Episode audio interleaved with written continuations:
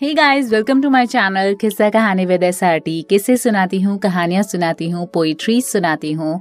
फ़िलहाल किताब पढ़ रही हूँ मैं मिस्टर इरिटेटिंग जिसको लिखा है नीलेश शर्मा ने, और आप इसको सुन रहे हैं मेरे, यानी स्वाति की आवाज़ में। अभी तक मैंने आपको बताया कि काव्या के यहाँ पर भी अनंत पहुँच चुका था, लेकिन वहाँ उसे पता चलता है कि काव्या का एक फियोन्से है, और इस बात से वो बहुत दुखी हो जाता है, और वापस लखनऊ आने वाला है। तो चलिए आगे जानते हैं कि क्या इस कहानी में नया चल रहा है। बारह अगस्त, लखनऊ। लखनऊ स्टेशन मेरी आखिरी मंजिल, जहाँ से मैं चला था। एक बार फिर से मैं वहीं पहुँच गया। इस बार सब कुछ हार कर, लोग अपनी मंजिल पर जाने के लिए परेशान थे। वो अपनी औकात के अनुसार ट्रेन के डिब्बों में बैठ रहे थे।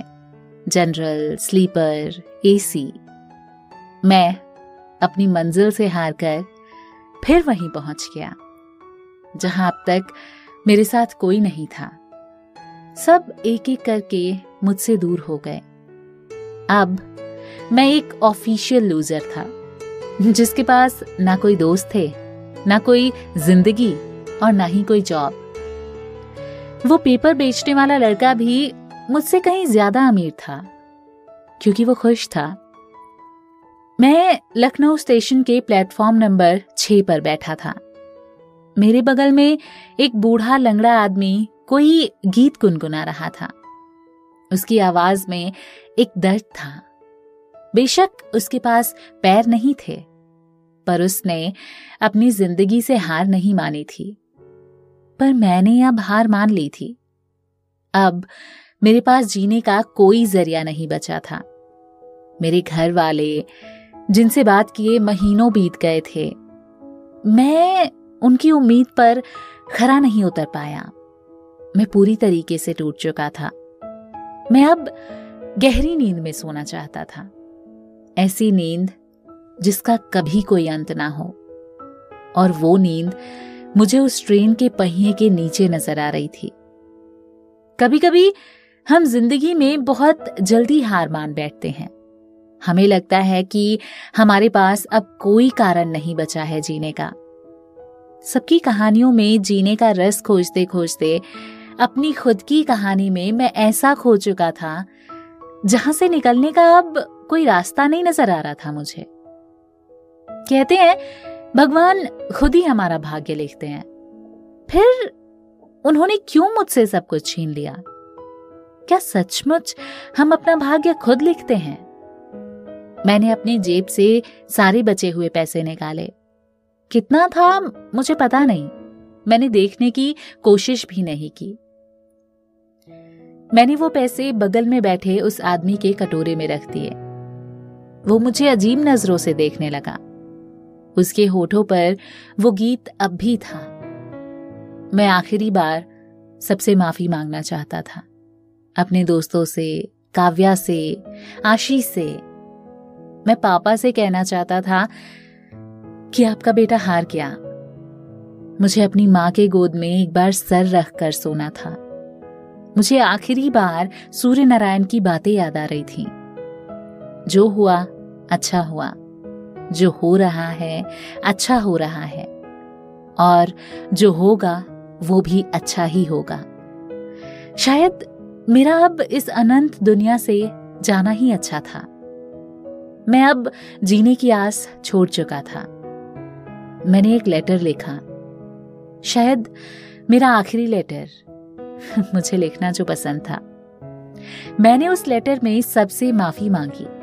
अपने परिवार वालों से, अपने रूठे दोस्तों से, अपने प्यार से, काव्या से। ये लेटर मैं सैंडी को देना चाहता था। मैं आखिरी बार सैंडी से बात करना चाहता था। मैंने अपने बगल में बैठे एक लड़के से फ़ोन मांगा, जो मेरी ही तरह ज़िंदगी से थका हुआ लग रहा था। पहले तो उसने बोला कि उसके पास फ़ोन नहीं है। फिर ना जाने क्या सोचकर उसने मुझे अपना फ़ोन दे दिया। सैंडी का वो वीआईपी नंबर मुझे अब भी याद था। हाँ जी, कौन? फ़ोन उठ गया। सैंडी, अगर तुम पंद्रह मिनट में आ जाओ तो अच्छा है, या फिर प्लेटफॉर्म नंबर छह पर तुम्हें एक बिना पैर वाला आदमी मिलेगा, वो तुम्हें एक लेटर देगा। प्लीज़, मेरा आखिरी काम कर देना यार। मैंने सबको बहुत परेशान किया है, पर अब नहीं करना चाहता। मुझे माफ़ करना यार। मैंने बिना उसका जवाब सुने फ़ोन रख दिया। मुझे पता था, उसे बीसीडी से आने में एक घंटे से कम नहीं लगेगा। मैं नहीं चाहता था कि वो मेरे इस दुनिया से जाने से पहले आए। मेरे शरीर का हर भाग मुझसे नाराज़ था। मेरा पूरा बदन टूट रहा था।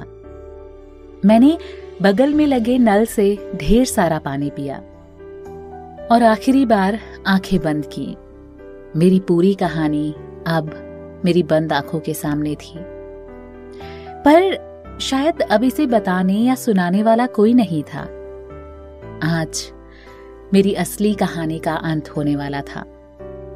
अगले पाँच मिनट में किसी ट्रेन के प्लेटफॉर्म पर पहुँचने की घोषणा हुई। मेरी आँखें खुल गईं। ये मेरी ज़िंदगी के आखिरी पाँच मिनट थे। मैंने आखिरी मिनट के लिए अपनी आँखें फिर से बंद की। इस बार महादेव का प्रतिबिंब मेरे सामने था, जो मेरे हर काम में मेरा साथ देते थे। वो आज शांत थे। ट्रेन के आने का सिग्नल हो गया। मैं दुनिया से हमेशा के लिए जाने वाला था। मैंने निश्चय किया कि इस ट्रेन के नीचे मैं अपनी कहानी का अंत करूँगा। ट्रेन की तेज आवाज़ मेरे कानों में साफ़ सुनाई देने लगी। ना चाहते हुए भी मैंने आखिरी बार महादेव का नाम लिया। हर हर महादेव। अचानक मेरे गाल पर किसी ने ज़ोर का प्रहार किया। मेरे जबड़े पूरी तरीके से हिल गए। सामने अनिरुद्ध खड़ा था। उसने मेरी कॉलर पकड़ ली और वो घूसों की बरसात करने लगा। मेरी आँखों में आँसू थे। साले हरामी लूजर मरने चला है। तेरी मरने की भी औकात नहीं है। तुझे तो मरने के बाद में भी कोई नहीं पूछेगा। अनिरुद्ध मुझे गालियों पर गालियाँ दिए जा रहा था। जा मर साले। साले ऐसे दोस्त हैं जो थोड़ी सी प्रॉब्लम पर मरने निकल जाते हैं। बुजदिल कहीं का। वो तो अच्छा हुआ सैंडी का फ़ोन मेरे पास था और हम चार बाग में ही थे। मेरी आँखों से आँसू लगातार गिर रहे थे। वो थक कर मेरे बगल में आकर बैठ गया। सॉरी यार, मुझे माफ़ कर दे। सब मेरी वजह से हुआ है। मैं उसके कंधे पर सर रखकर रोने लगा। उसने मेरे सर को दूर झटका और अपनी जेब से फ़ोन निकाला। हाँ बे, चिंता मत कर, मिल गया साला, पाँच पे आओ। थोड़ी देर के बाद साजन और सूर्य नारायण भागते हुए वहाँ पहुँचे। वो दोनों बुरी तरीके से हाफ़ रहे थे। सूर्य नारायण वहीं नीचे बैठ गया। दोनों ने आज साफ़ और अच्छे कपड़े पहने हुए थे। मैं साजन से आँख नहीं मिला पा रहा था। मिलो इनसे, मिस्टर इरिटेटिंग, मरने चले हैं। अनिरुद्ध ने साजन से कहा, इस बार साजन ने मेरे कॉलर को पकड़ लिया। बेटा, उकरे पहले हम ही तो के मार दे यानी इसके पहले मैं ही तुम्हें मार दूँगा। उसने भी कुछ घूसों की बरसात की। वो सब मुझे घेरे हुए थे। लोग मुझे मार खाते हुए देख रहे थे। बगल में बैठे बूढ़े आदमी के मुँह से अब कोई आवाज़ नहीं निकल रही थी।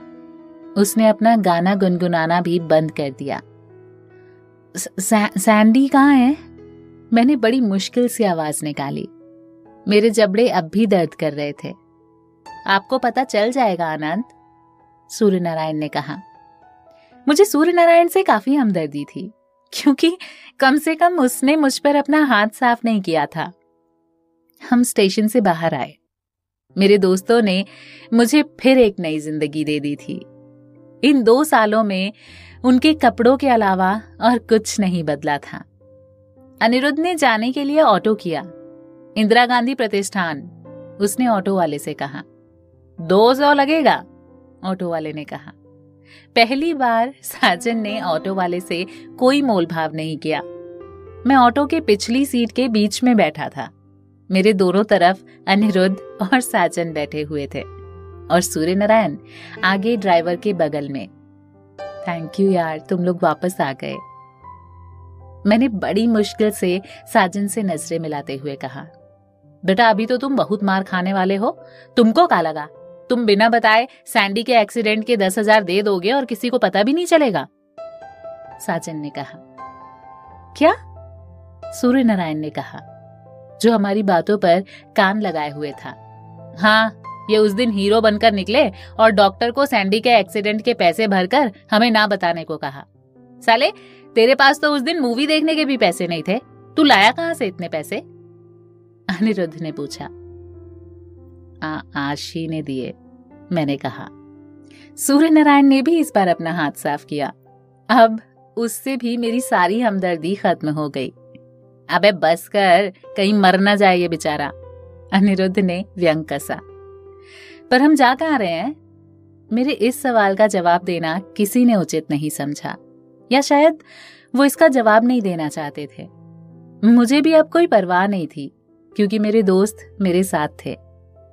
हमारे ऑटो ने हमें इंदिरा गांधी प्रतिष्ठान तक पहुँचा दिया। हम ऑटो से बाहर निकले। वहाँ काफ़ी चहल पहल थी। बहुत सारी गाड़ियाँ, जिनमें कुछ महँगी और वीआईपी गाड़ियाँ भी थी, जिन्हें मैंने टीवी एड में देखा था। साजन ने ऑटो वाले को उसका किराया दिया। कोई कुछ नहीं बोल रहा था। हम आगे बढ़े और सामने गेट के पास पहुँचते ही मेरे होश उड़ गए। मैं कोई सपना तो नहीं देख रहा हूँ। आखिर ये कैसे हो सकता है? मेरी अपनी कहानी मेरे सामने थी। Mister irritating. हर लम्हे की एक कहानी होती है अनंत श्रीवास्तव। मैंने सामने बैनर पर लिखा हुआ देखा। पर ये कैसे हो सकता है?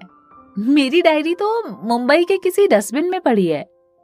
मैंने अपने से दूर खड़े सैंडी को देखा। वो किसी गेस्ट से बातें करने में जुटा था। उसके गले में एक रंगीन पट्टा लटक रहा था जो एक खास मेंबर का होता है। इस वक्त मेरी आँखें आंसुओं से भर आईं, लेकिन ये खुशी के आँसू थे। तीनों ने मुझे कवर किया। वो मुझे सीधे बाथरूम में लेकर गए। अंदर से दरवाज़ा लॉक करने के बाद वो एक साथ चिल्लाने लगे। अब मुझे समझ आ गया था कि मेरी पहली नॉवल पब्लिश हो चुकी है, और नाम भी वही था। थोड़ी देर के बाद सैंडी अंदर आया। मैं उसे गले लगाने के लिए आगे बढ़ा। उसने एक जोरदार थप्पड़ मेरे गाल पर चढ़ दिया। पर उसका प्रहार थोड़ा कम था। मेरे चारों दोस्तों ने मुझे अपनी बाहों में जकड़ लिया। मेरे शरीर का सारा दर्द गायब हो गया था। सिवाय मेरे जबड़े के। मैं उनसे अलग हुआ। पर ये नॉवल तो मैंने फेंक दी थी। पब्लिश कैसे हो गई है मैं अभी सस्पेंस से अनजान था। साले, तुझे याद है जब मैंने तेरी डायरी पढ़ने के लिए ली थी? तेरे मुंबई जाने से पहले? उसके पहले मैंने इसकी एक कॉपी पब्लिशर को दे दी थी। क्योंकि मुझे पता था कि तू ये आशी को दे देगा। और ये स्टोरी सबके बीच जानी ज़रूरी थी, इसीलिए मैंने ये सब किया। और रही बात मार्केटिंग की तो तुझे पता ही है, मेरे भैया फ्लिपकार्ट में काम करते हैं। तो उसके फ़र्स्ट ईयर से फ्लिपकार्ट पर शॉपिंग करने का मतलब अब मुझे समझ आया। थैंक्स यार, मैंने उसे गले लगा लिया। सैंडी ने बताया कि थोड़ी देर में मेरा इंटरव्यू होने वाला है, और मेरी हालत कुछ ज़्यादा ही खराब थी। सैंडी ने अपना नीला शर्ट मुझे पहनाया। उसका शर्ट मुझे फिट होता था। अनिरुद्ध ने अपने जूते कुर्बान किए। पैंट निकालने को कोई राज़ी नहीं हुआ। सूर्य नारायण ने मेरी शर्ट की जेब में एक चमकता हुआ पेन लगाया। आधे घंटे में तेरा इंटरव्यू है। राइटर भिखारी बनकर जाएगा तो कैसा लगेगा? सैंडी ने मेरे शर्ट को सही करते हुए कहा। बस भाई, एक रिक्वेस्ट है। सब साजन की ओर देखने लगे। दो तीन लड़कियाँ इधर भी ट्रांसफ़र कर देना। सब ज़ोर से हंस पड़े। दरवाजे पर किसी ने दस्तक दी। सब एक दूसरे को देखने लगे। सैंडी भागकर गेट के पास पहुँचा। उसने गेट को हल्का सा खोलते हुए हमारी तरफ़ देखा। कौन है? अनिरुद्ध ने इशारों से पूछा। So guys please welcome Ashi Sharma. नाम सुनते ही सब चिल्लाने लगे। ओ! दरवाजे से आशी अंदर आई। मैं उसे लगातार देखे जा रहा था। मानो, मैं उसे पहली बार देख रहा हूँ। या आखिरी बार? उसने आते ही मुझे अपनी बाहों में जकड़ लिया। आई एम रियली सॉरी उसकी आँखों में आँसू थे। मुझे तुम पर शक नहीं करना चाहिए था। मुझे सैंडी ने कॉल करके सब बता दिया। कुछ मत कहो। मैं उसके गले से लिपटा रहा। डफर, तुम इतने गुस्से में निकले क्यों?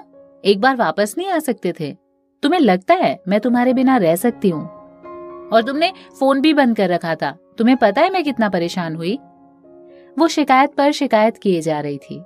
मैं चुपचाप उसकी सारी शिकायतों को सुनता जा रहा था। वो तो सैंडी ने मुझे यहाँ कॉल करके बुलाया, तुम्हारे जाने के बाद, आशी ने कहा। सर, आपके पास बस पाँच मिनट है, लोग वेट कर रहे हैं।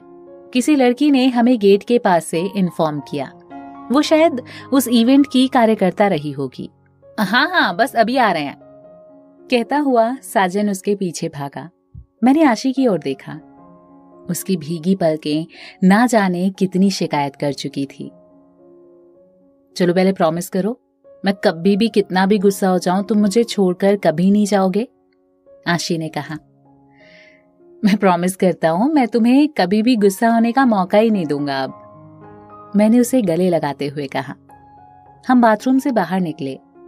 लोग मिस्टर इरिटेटिंग के राइटर का इंतज़ार कर रहे थे, जो अभी कुछ देर पहले मरने जा रहा था।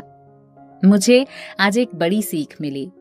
परिस्थितियाँ चाहे जैसी भी हों, हमें कभी हार नहीं माननी चाहिए। शायद अगला पल हमारी सफलता के इंतज़ार में बाहें फैलाए बैठा हो। मेरी ज़िंदगी ने एक अजीब करवट ली। मेरे दोस्त मुझे फिर से मिल गए। मैं उन्हें अब कभी भी अपने से दूर नहीं जाने दूँगा। मुझे मेरी आशी मिल गई। मैं अपनी हालत पर हंस रहा था। महादेव ने सब कुछ सही कर दिया। हम अपने भगवान, खुदा या गॉड से यही तो उम्मीद लगाए रखते हैं ना? बेशक वो पूरी हो या ना हो, पर उसी उम्मीद की वजह से हम अपनी ज़िंदगी को जीते हैं। और हमें ये उम्मीद कभी छोड़नी भी नहीं चाहिए। मैं ये सीख भूल चुका था। सर, प्लीज़, एक ऑटोग्राफ। एक लड़की ने मेरी तरफ़ अपनी किताब बढ़ाई। मैंने उसकी तरफ़ देखा। क्या मैं ऑटोग्राफ दे सकता हूँ? मैंने खुद से पूछा। मैंने पहली बार खुद की लिखी नॉवल का कवर देखा और उस पर अपने हाथ फेरे। सर, इसका नाम मिस्टर इरिटेटिंग क्यों है? उस लड़की ने पूछा। Mister irritating? इसका मतलब तो मुझे खुद नहीं पता था कि आखिर ये मुझे बोला क्यों गया। वो लड़की अब भी मेरे सवालों के जवाब का इंतज़ार कर रही थी। आई डोंट नो मैंने कहा। मैं आगे बढ़ गया। लोग अपनी अपनी किताबों पर ऑटोग्राफ लेने के लिए खड़े थे। हमें ऑडिटोरियम की सबसे आगे वाली सीट पर बिठाया गया। जहाँ मेरे सामने स्टेज और मेरी किताब का बोर्ड लगा हुआ था। तो guys put your hands together for the author of mister irritating Anant Shrivastava now he is all yours you can ask your questions one by one anchor की इस जोरदार घोषणा करने के बाद ऑडिटोरियम तालियों की आवाज़ से गूंज पड़ा। मेरा हाथ आशी के हाथ में था। वो अपने हाथ को छुड़ाने की कोशिश कर रही थी। पर मैं, मैंने तो उसका साथ कभी ना छोड़ने का वादा किया था। मैं आशी के साथ स्टेज पर पहुँचा। Sir first of all congratulation for your debut novel आपकी नॉवल काफ़ी चर्चा में है। मैं बस ये जानना चाहता हूँ कि क्या ये रियल स्टोरी है? एक मेरी ही तरह नौजवान लड़के ने मुझसे सबसे पहला प्रश्न किया। मेरा हाथ अब भी आशी के हाथ में था। Yes it's a real love story हाँ ये एक सच्ची कहानी है। सर, आपकी नॉवल में हैप्पी एंडिंग नहीं है। क्या आपकी रियल लाइफ में हैप्पी एंडिंग है? एक लड़की ने अगला सवाल किया। Happy ending? मेरे रूठे हुए दोस्त मुझे वापस मिल गए। मेरी आशी मेरे साथ है। मैं ऑटोग्राफ देने लायक बन गया हूँ। पर क्या ये एक हैप्पी एंडिंग है? पर मुझे तो अब भी मेरे सवालों के जवाब नहीं मिले थे। आखिर मिस्टर इरिटेटिंग क्यों? कुछ कमी अब भी थी। हाँ काव्या की कमी। शायद उसके बिना मेरी कहानी का कोई अंत नहीं था। आशी ने अपने लंबे नाखून मुझ पर गड़ा दिए। मैं अपने ख्वाबों से बाहर आया। वो लड़की मेरे जवाब के इंतज़ार में थी। Sorry, ma'am, I don't know. मैंने सबसे आसान जवाब दिया। मेरे पास इसके इन सवालों का कोई जवाब नहीं था। ओके थैंक यू बाहर प्रेस की मीटिंग होने वाली है। आप मिस्टर इरिटेटिंग नॉवल लेकर ऑटोग्राफ ले सकते हैं। एंकर ने बीच में दखल अंदाजी करते हुए कहा। यह सैंडी का मार्केटिंग प्लान था। ऑडिटोरियम के बाहर एक छोटी सी प्रेस की मीटिंग बुलाई गई थी, जहाँ मुझे प्रेस वालों के सवालों के जवाब और कुछ किताबों पर ऑटोग्राफ देने थे। मैंने आज तक किसी के लिए अपना नाम नहीं लिखा था। वहाँ काफ़ी भीड़ थी। हम मुश्किल से वहाँ पहुँचे। आशी मेरे पीछे थी।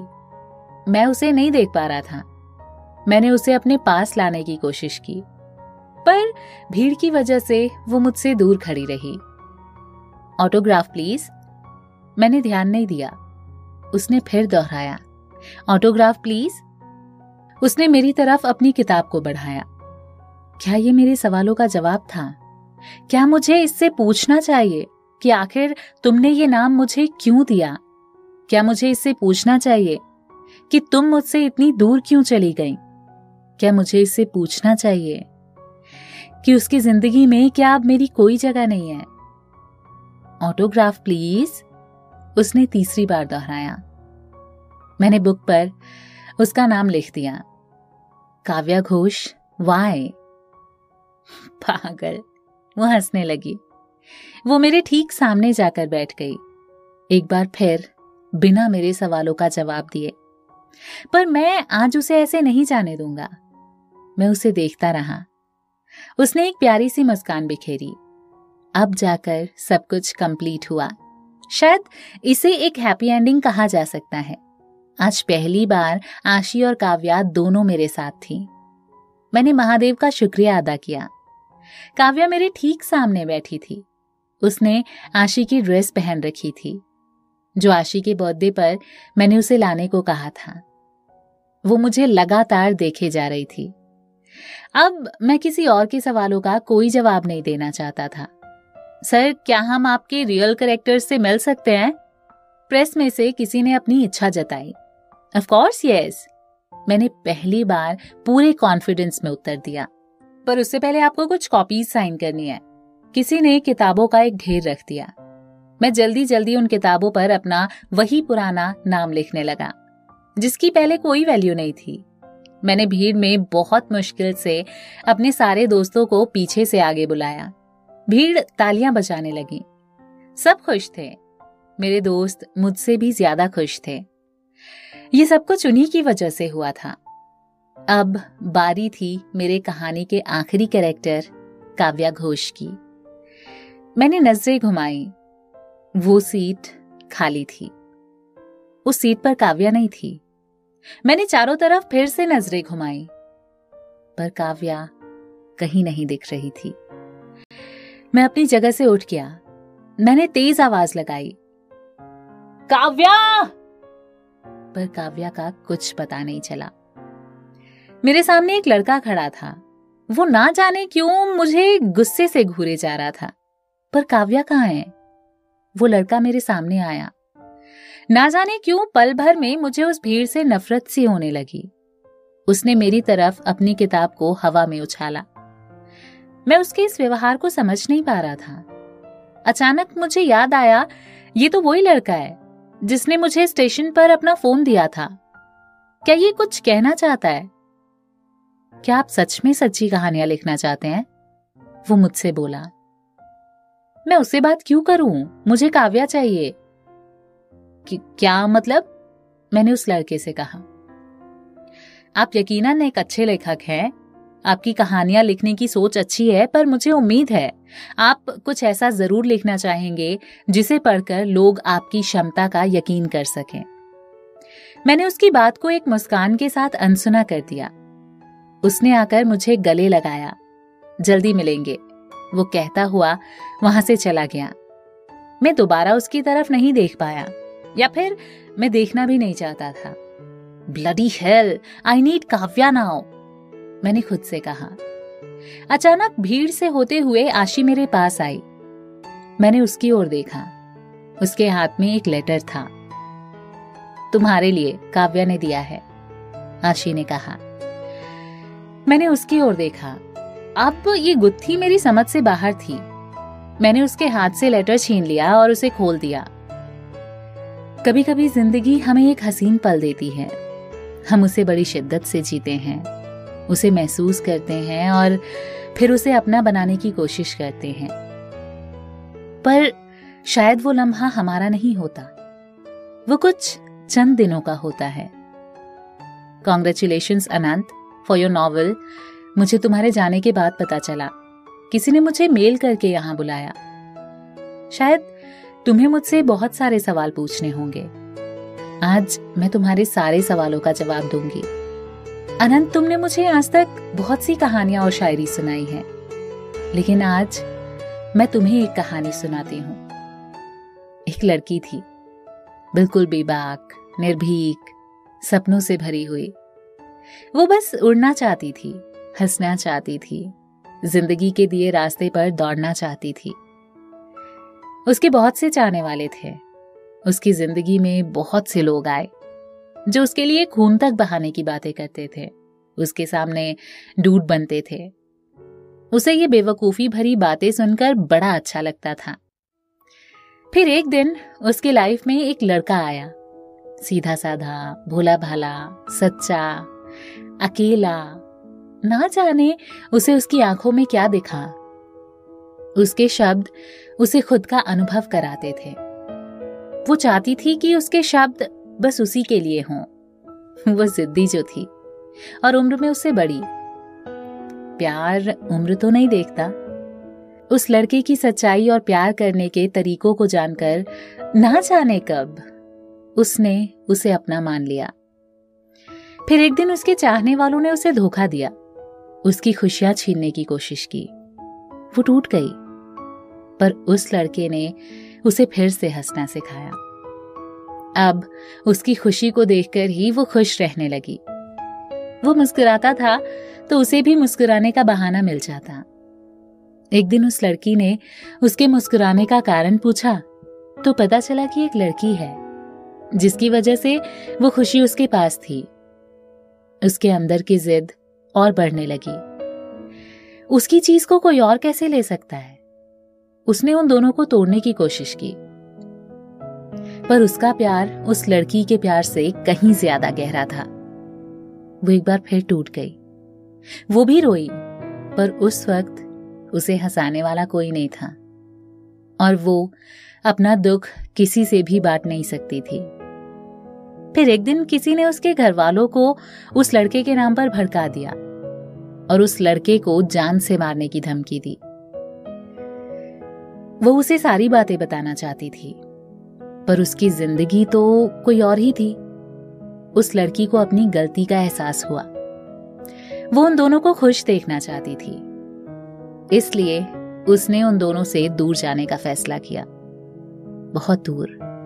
जहाँ उसके शब्द भी उस तक ना पहुँच पाए। और वो लड़की, मैं थी, Kavya Ghosh. And yes you are not irritating ये बस तुम्हें आशी से दूर करने के लिए मैंने कहा था। You are my past my dream but you are not my future तुम इतने सालों बाद उस दिन ना जाने कहाँ से आ गए। मैं बहुत खुश थी। मुझे लगा, मैं तुम्हें अब कहीं नहीं जाने दूँगी। मैं तो तुम्हारे ही सारे सपने पूरे करने में लगी थी। तुम्हारी पसंद का घर, तुम्हारी पसंद की गाड़ी, वो सब कुछ जो तुम्हारे ख्वाबों में था। आशी के ख्वाबों की लिस्ट तो थी, पर तुम्हारे सपनों के लिए मैं मरी जा रही थी। पर तुम अब भी आशी के पास थे, और मैं तुम्हें दुखी नहीं देख सकती थी। तुम बस आशी के ही थे, हमेशा के लिए। मेरी तरह तुम्हारा प्यार भी सच्चा था। मैंने तुमसे झूठ बोला कि मेरी शादी होने वाली है। मेरी लाइफ में तुम्हारे सिवाय कोई नहीं है, और ना ही मैं चाहती हूँ। अब मैं टूट चुकी हूँ, पर उससे भी ज़्यादा मैं तुम्हारे लिए खुश हूँ। प्लीज़, अब मुझे ढूँढने की कोशिश मत करना। चिंता मत करो, सुसाइड नहीं करने वाली मैं। मैं ज़िंदा रहूँगी, तुम्हारी कहानियों को पढ़ने के लिए। मैं हमेशा खुद को तुम्हारी किताबों में देखूँगी। मुझे इंतज़ार रहेगा कि शायद तुम्हारे जैसा कोई सच्चा प्यार करने वाला मिले। प्लीज़, अगर तुम्हारी लाइफ में मेरी थोड़ी सी भी वैल्यू है तो मेरे लिए तुम आशी का साथ कभी मत छोड़ना। मैं समझूँगी मैंने तुम्हें पा लिया। तुम्हारी हिटलर मैम, काव्या घोष। मैंने उस लेटर को बंद किया। मेरी आँखों में आँसू थे। मैंने आशी की तरफ़ देखा। वही इंद्रधनुषी होठ, वही गोल आँखें। काव्या कहीं नहीं गई है। वो मेरे सामने थी। मैंने आशी को गले लगा लिया। उसने मुझे अपनी बाहों में भर लिया। मेरे एक हाथ में मेरी ज़िंदगी आशी थी तो दूसरे हाथ में काव्या का लेटर। जो मेरी कहानी का अंतिम भाग, मेरे सारे सवालों का जवाब था। प्यार में यही तो होता है। हर प्यार का आगाज़ होता है, पर ज़रूरी नहीं होता कि वो अंजाम तक पहुँचे। अपने सच्चे प्यार को हर कोई पाना चाहता है, पर कभी कभी ये प्यार त्याग भी माँगता है, दूसरों की खुशियों के लिए। सर, काव्या? मैंने उस लड़के की ओर देखा। वो अभी काव्या के बारे में जानना चाहता था। काव्या अभी मेरे साथ थी, मेरी इमेजिनेशन में। अब मुझे उसे कहीं ढूँढने की ज़रूरत नहीं थी। वो हर वक्त मेरे साथ थी और साथ रहेगी। मेरे शब्दों में, मेरी कहानियों में, मेरे किताबों में मैं लिखूँगा और लिखता रहूँगा उसके सच्चे प्यार के लिए। मैं लिखूँगा उसके लिए। शी इज़ माई इमेजिनेशन मैंने उस लड़के से कहा। अपनी ज़िंदगी की कहानी को इमेजिन करना जीने का सबसे बेहतरीन तरीका होता है। क्या पता कल वो ही सच हो? दो साल बाद, सैंडी ने एक पब्लिशिंग हाउस खोल लिया, जहाँ वो मेरी तरह नए लेखकों को उनकी किताबें छापने में मदद करता है। साजन, अनिरुद्ध और सूर्य नारायण ने एक स्टार्टअप किया था, फ्यूचर लैब के नाम से। जिसमें वो कॉलेज में प्रैक्टिकल को बेहतर बनाने के लिए उन प्रैक्टिकल्स के वीडियो बनाते थे। उनके इस काम को काफ़ी सराहना मिल रही थी और उन्हें बहुत से कॉलेजेस से ऑफ़र मिल रहे थे। इस प्रोजेक्ट के अंत में सूर्य नारायण बच्चों को मोटिवेट करने के टिप्स भी बताता, जिसमें गीता के काफ़ी श्लोक होते। गुड मॉर्निंग, लेखक साहब। आशी ने अपने भीगे बालों को झटकते हुए कहा। उसकी मुस्कुराहट ने मुझे जीने के लिए एक और दिन दे दिया। मैंने टेबल से अपना पेन और पेपर उठाया। उसने एक झटके में मुझसे पेन छीन लिया। हर सुबह उठते ही तुम किस दुनिया में चले जाते हो? उसने अपनी नाराज़गी ज़ाहिर की। मैंने हँसते हुए उसके माथे को चूम लिया। कोई है जो मेरा उस दुनिया में इंतज़ार कर रहा है? कौन? मैंने उसकी तरफ़ देखा और मुस्कुराया। मेरी इमेजिनेशन मैंने कहा।